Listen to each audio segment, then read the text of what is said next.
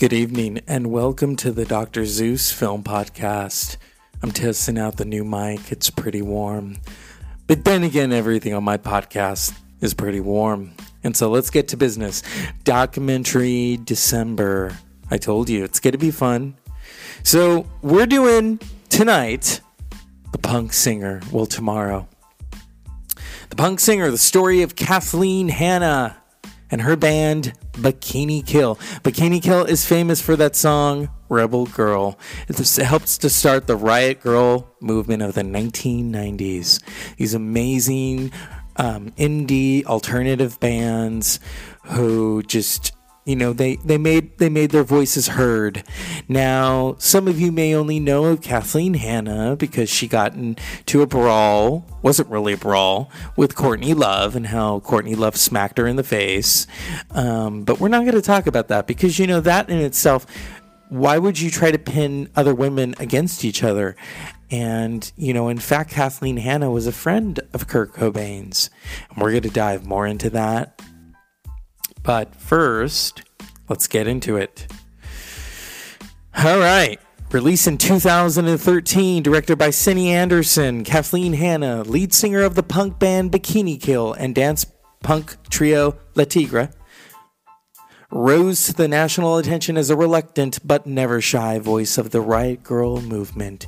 She became one of the most famously outspoken feminist icons, a cultural lightning rod. Her critics wished she would just shut up, and her fans hoped she would she never would. In 2005, when Hanna stopped shouting, many wondered why. Through 20 years of archival footage and intimate interviews with Hanna, the punk singer takes viewers on a fascinating tour of contemporary music and offers a never before seen view into the life of this fearless leader. She truly is a fearless leader. Very, there's a lot to Kathleen Hanna. She is seen often as this, as this um, Elizabeth Elizabeth Taylor of punk of alternative music you know because she is she is really pretty. But then again she's got you know and that's the thing. People think oh pretty girls can't do this. And you know she proves everyone wrong. Her intelligence her charisma her determination. Here's a little taste of the punk singer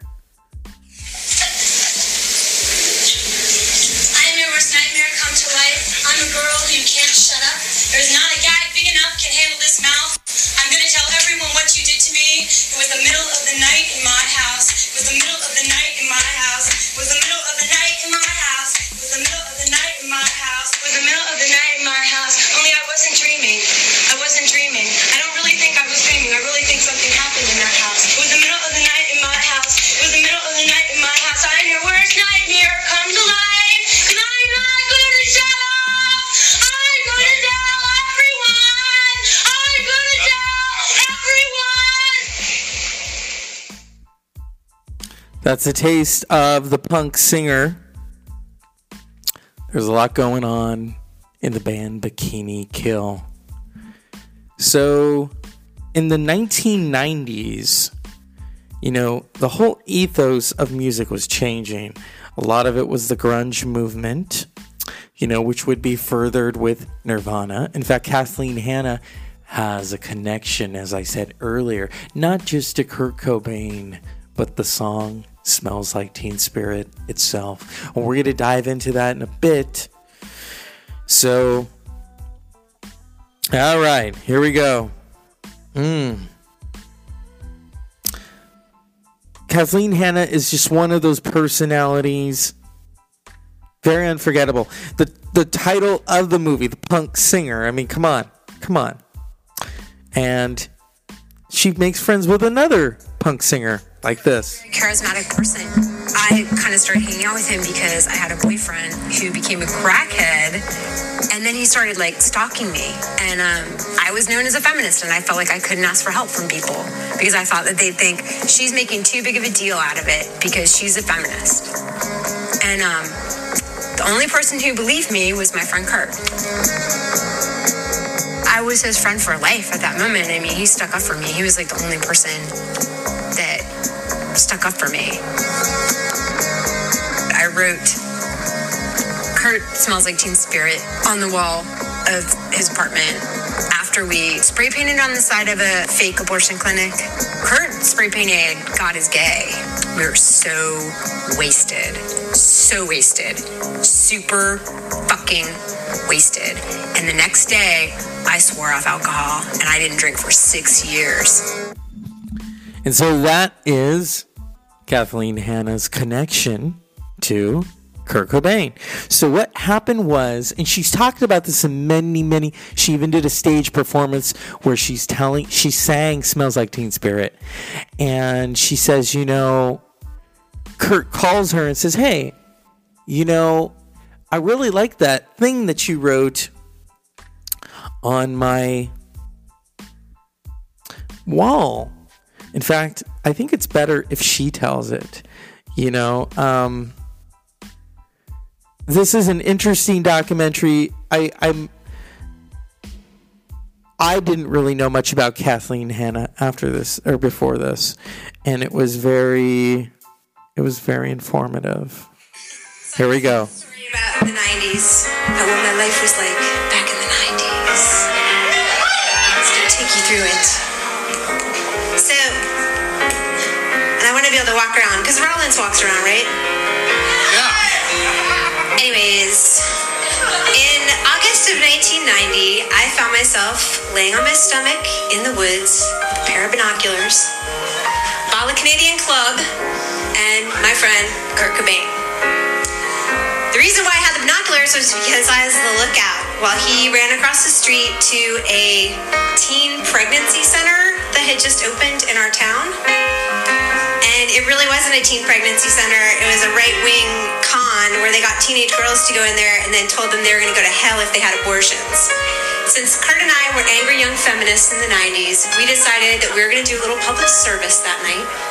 We drank our Canadian club, and he watched out while I went across the street and wrote fake abortion clinic, everyone. Because I was kind of like the pra- pragmatic one or whatever. And he was more creative, so he went over and in six foot tall red letters, he wrote, God is gay. It was kind of cool like that. So off the Canadian Club and we lived in Olympia, Washington. We walked down the hill. We went to the bar. We got some more Canadian Club.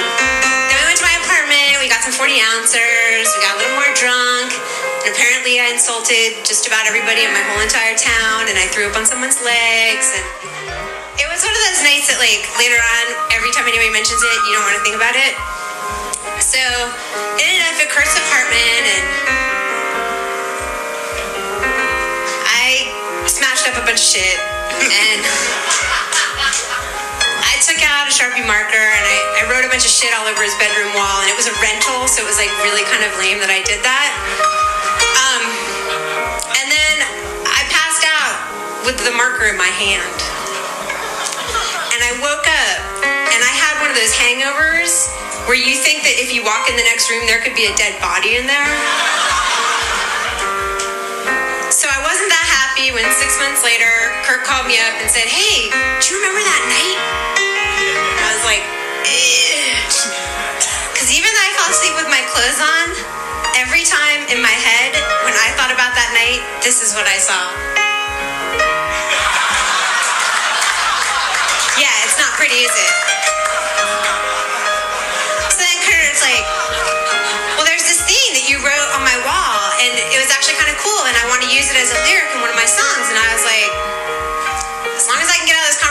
And not think about anymore, I'm I'm totally cool. So you can use whatever you want. And then I hung up, and I was like, how the fuck is he gonna use Kurt smells like Teen Spirit as a lyric?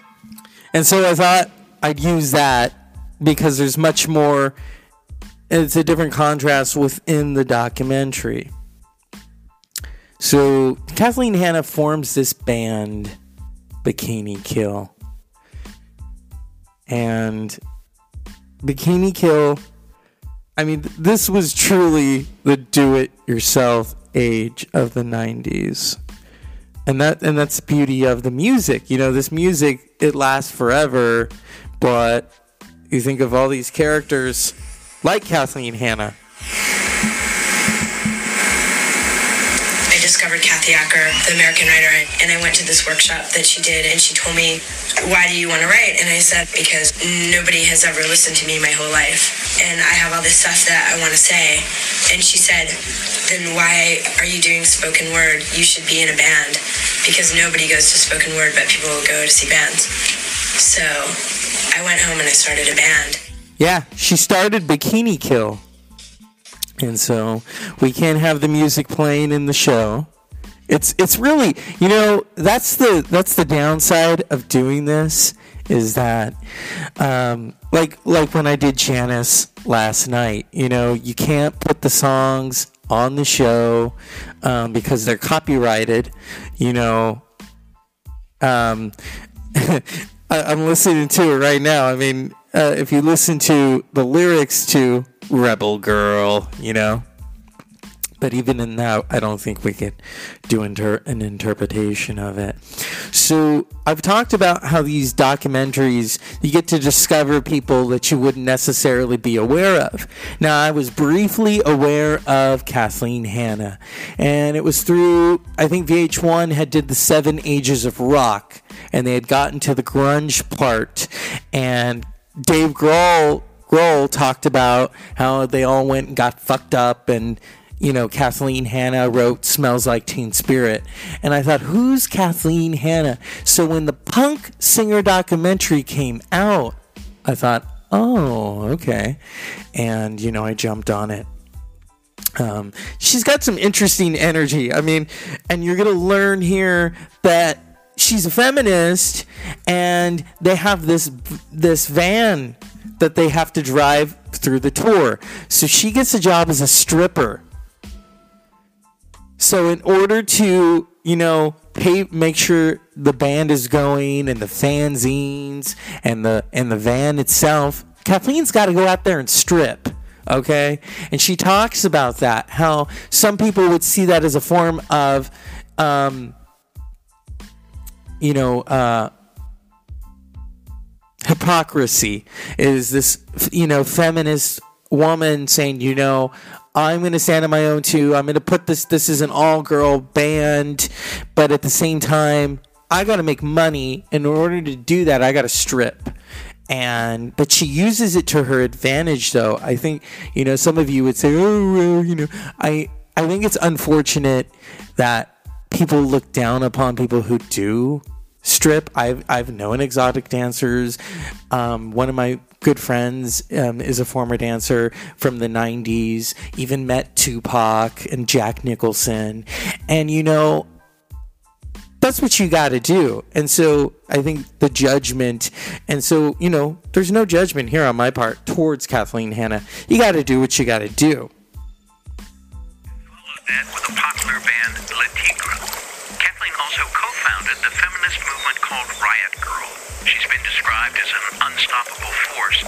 As part of our series titled Musicians and Artists Who Make a Difference, Kathleen talks about her beginnings and why, in 2005, she stopped performing.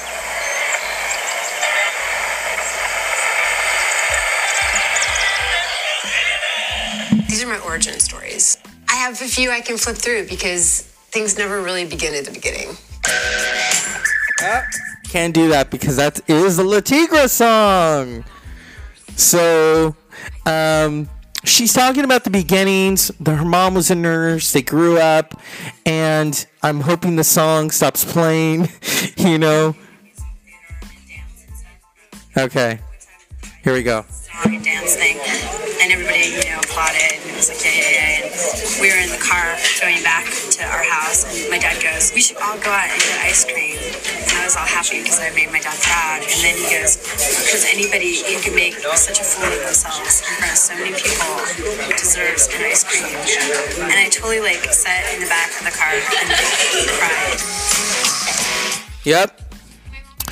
Um, you know, she talks a lot about just growing up, going to school, and um, recognizing that she was a feminist early on. And, um, you know, this whole uh, dive into a band, you know, when she talks about forming the band, you know, this person didn't know how to play bass, but they did it anyway. That's always that's always the story right there, you know. Um, and especially when it comes to punk and when it comes to, you know, indie music and you you learn it as you go, you know, and um, you, you're I mean, you think of the band like the the Pixies, you know. You learn you learn as you go. Okay, you have these these four misfits together. It truly is the island of misfit toys. And she's talking about moving to the Pacific Nor- Northwest to go to college, Evergreen State College, and she's talking about studying photography and here we go. I guess my first impressions were she reminded me of a young Elizabeth Taylor. Tammy Rae was just the punkest thing I'd ever seen and had all these ideas and like taught me about Sonic Youth and Pixies, stuff I didn't know about. We were all trying to make feminist work that was kind of inspired by Jenny Holzer and Barbara Kruger and you know, we were taking these photo classes and, and when we would bring in our work, we were treated like we were crazy. I made work about sexism. I took pictures from books I found in the library. So I did this thing that juxtaposed the images of the women and then this picture of the little girl in this like portrait. And it said, pretend you like it on her, and then it said, believe you like it on the housewives. Yeah, see how the music kind of mixes in so we have to be careful. Because i could just go free form and we could talk about the punk singer we could talk about her run-ins. I mean she she's madam she's married to adam horovitz of the beastie boys. So that's an interesting duo right there. And um here's some more. A really very clear memory I have of Kathleen showing me a copy of a copy of an article from Time magazine, Is Feminism Dead? We both got really emotional. Like it couldn't be dead because we were living it. We were doing it and thinking it and feeling it. You know, how could it be dead?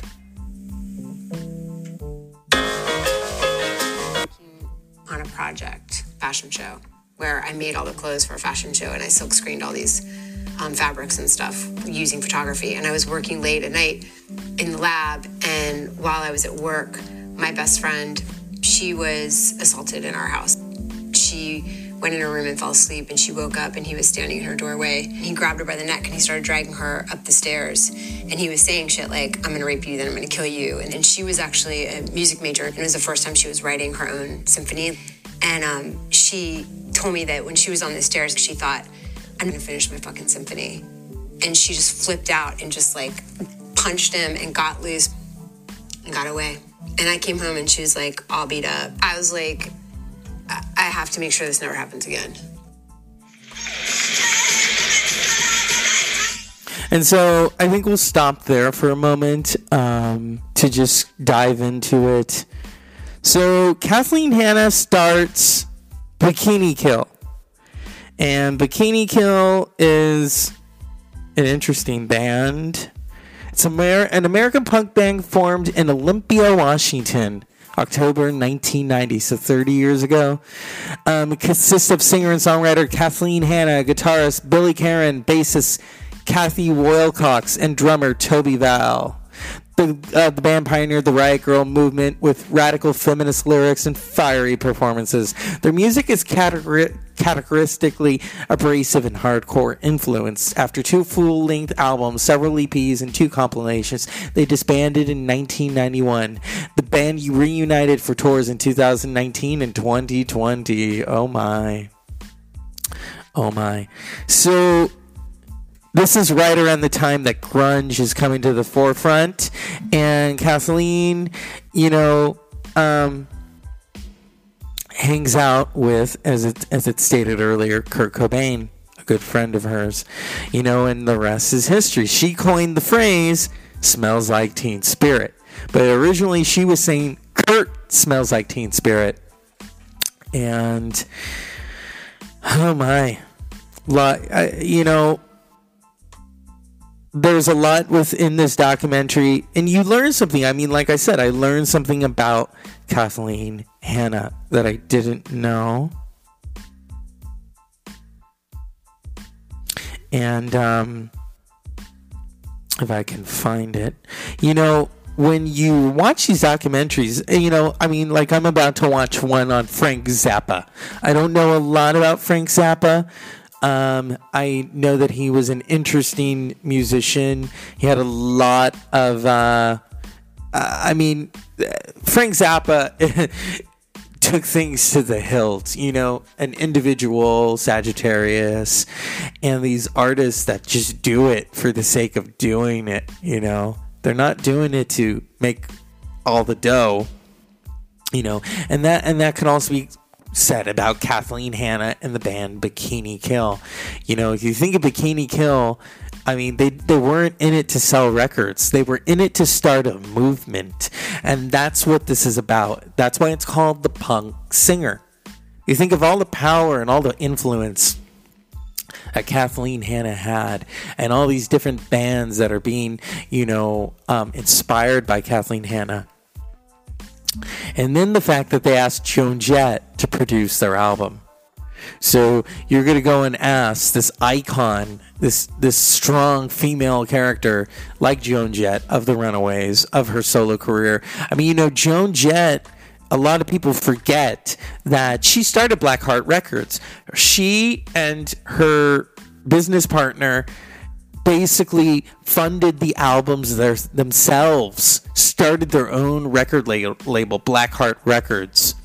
And she talks about this when she was later inducted in the Rock and Roll Hall of Fame.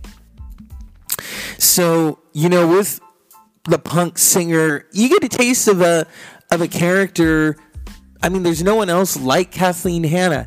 You get to see how she meets Adam Horovitz. I mean, the fact that this feminist icon marries this hip hop, you know, bad boy. Well, I wouldn't really call Adam Horovitz a bad boy, but if you look at Beastie Boys and you look at early on, they were kind of ridiculed, you know. Um, Licensed to Ill, basically, they coined it and said three jerks make a record, and and they weren't really jerks, but it was a party record, and that's how people saw it. And it wasn't until Paul's Boutique that they were like, "Oh, that's the Beastie Boys," but she married a Beastie Boy. And what the documentary also highlights is in 2005, she stopped performing because she had Lyme disease. She didn't know what was wrong with her, she didn't know her energy was depleting. And the documentary really highlights this and highlights this and highlights um, how she was continuing to make music. You know, she basically, Le Tigre, they made the album in the bedroom. It was an indie release and how she just continued to work on music, you know? So, of this icon, you know, we're not even going to talk about her and Courtney Love. I think that's that's besides the point because I think media wants to pin women against each other. You know, I mean, in a way they they have something in common. They both loved Kurt Cobain. Courtney married Kurt Cobain and Kathleen loved Kurt as a very true feminist friend. He was a male feminist, you know. And so with the punk singer, I'm not, I'm, you know, and I'm not really, really going to ruin it. I want you to watch it. I want you to enjoy it. I want you to be immersed in this character, this icon, Kathleen Hanna. I mean, you know, it's it's the punk singer for a reason. The film's title is taken from the Julie Ruin song "The Punk Singer" from Kathleen Hanna's 1998 solo debut. Oh, like oh yeah, because Julie Ruin she made in her bedroom. Huh. It uses a combination of interviews and archival footage, including live band performances. The film traces the life and career of Hanna from troubled upbringing and her start in spoken word performance poetry through her Riot Grrrl fanzines, her prominent punk and dance punk bands, her coining of the phrase smells like teen spirit for Kurt Cobain, her solo career as Julie Ruin, her feminist activism, her marriage to Beastie Boy Adam Horovitz, and ending with Hanna's 2010 diagnosis of late stage Lyme disease and the severe treatments she endured to combat, combat it. This is such an amazing documentary. Ah, the film was the first public announcement of Hanna's battle with Lyme disease. Since 2005, Hanna had been struggling with symptoms of the disease without knowing the cause. This resulted in her telling Le Tigre bandmates that she was finished as a singer songwriter, that she had written all she ever intended to write. In the film, Hanna says that this explanation was not true, that instead she was suffering nervous system troubles, and that she did not want to admit she was unable to perform on stage. The film was also the first public re- revelation of certain details of Hanna's childhood and her marriage. Appearing in The Punk Singer, Adam Horovitz, husband to Kathleen Hanna. Tamra Davis introduced Hanna and Horovitz. Billy Karren, lead guitarist of Bikini Kill. Kathi Wilcox, zine writer, band member of Bikini Kill, and Julie Ruin. Johanna Fateman, zine writer, band member of Le Tigre. Sadie Benning, video videographer, band member of Le Tigre. J.D. Sw- Samson, visual artist, band member of Le Tigre. Lynn Breedlove, punk musician, LGBT activist, and writer. Jennifer Baumgardner, feminist writer. Kim Gordon, bassist for Sonic Youth, punk music producer. Carrie Brownstein, guitarist, vocalist, and Sleater, Sleater, Sleater Kinney. I always get that one tr- uh, tough. Uh, Gene Smith, Riot Grrrl zine editor, punk musician, and Powers music writer. Joan Jett, rocker and music producer. Allison Wolfe, zine writer, punk musician, and Tavi Gevinson, founder of Style Rookie Blog and Rookie Mag. Leo Galland, MD, Lyme disease expert. Hanna determined that the number of men interviewed should be minimal. I like that. She told Anderson not to feature Thurston Moore of Sonic Youth, Ian of Fugazi, Calvin Johnson of Beat Happening. Even though she liked them and respected their opinions, she said, "I want women to be in the to be the experts. I don't want these male experts to come in to make it legitimate." Hanna wanted Tobi Valley, zine writer and band member of Bikini Kill, to be interviewed in the film, but Val chose to keep her privacy. In the film, Val appears in archival footage to talk about Hanna and the punk scene. And so this I present to you Dr. Zeus Film Podcast audience for December documentary December is The Punk Singer, released in 2013, directed by Let's make sure we get it right. Directed by Where is it? Okay. Sometimes you have to have Siri do it. Sini Anderson, director of The Punk Singer. Check it out, watch it. Learn something that you didn't know about Kathleen Hanna. If you're already aware of Kathleen Hanna of Bikini Kill, of her relationship as a friend to Kurt Cobain, um, Adam Horovitz of the Beastie Boys, I think that complements them is that they're both these, you know, interesting musicians and mindsets. But if you don't know, like I did about Kathleen Hanna, check it out. As always, unpleasant dreams.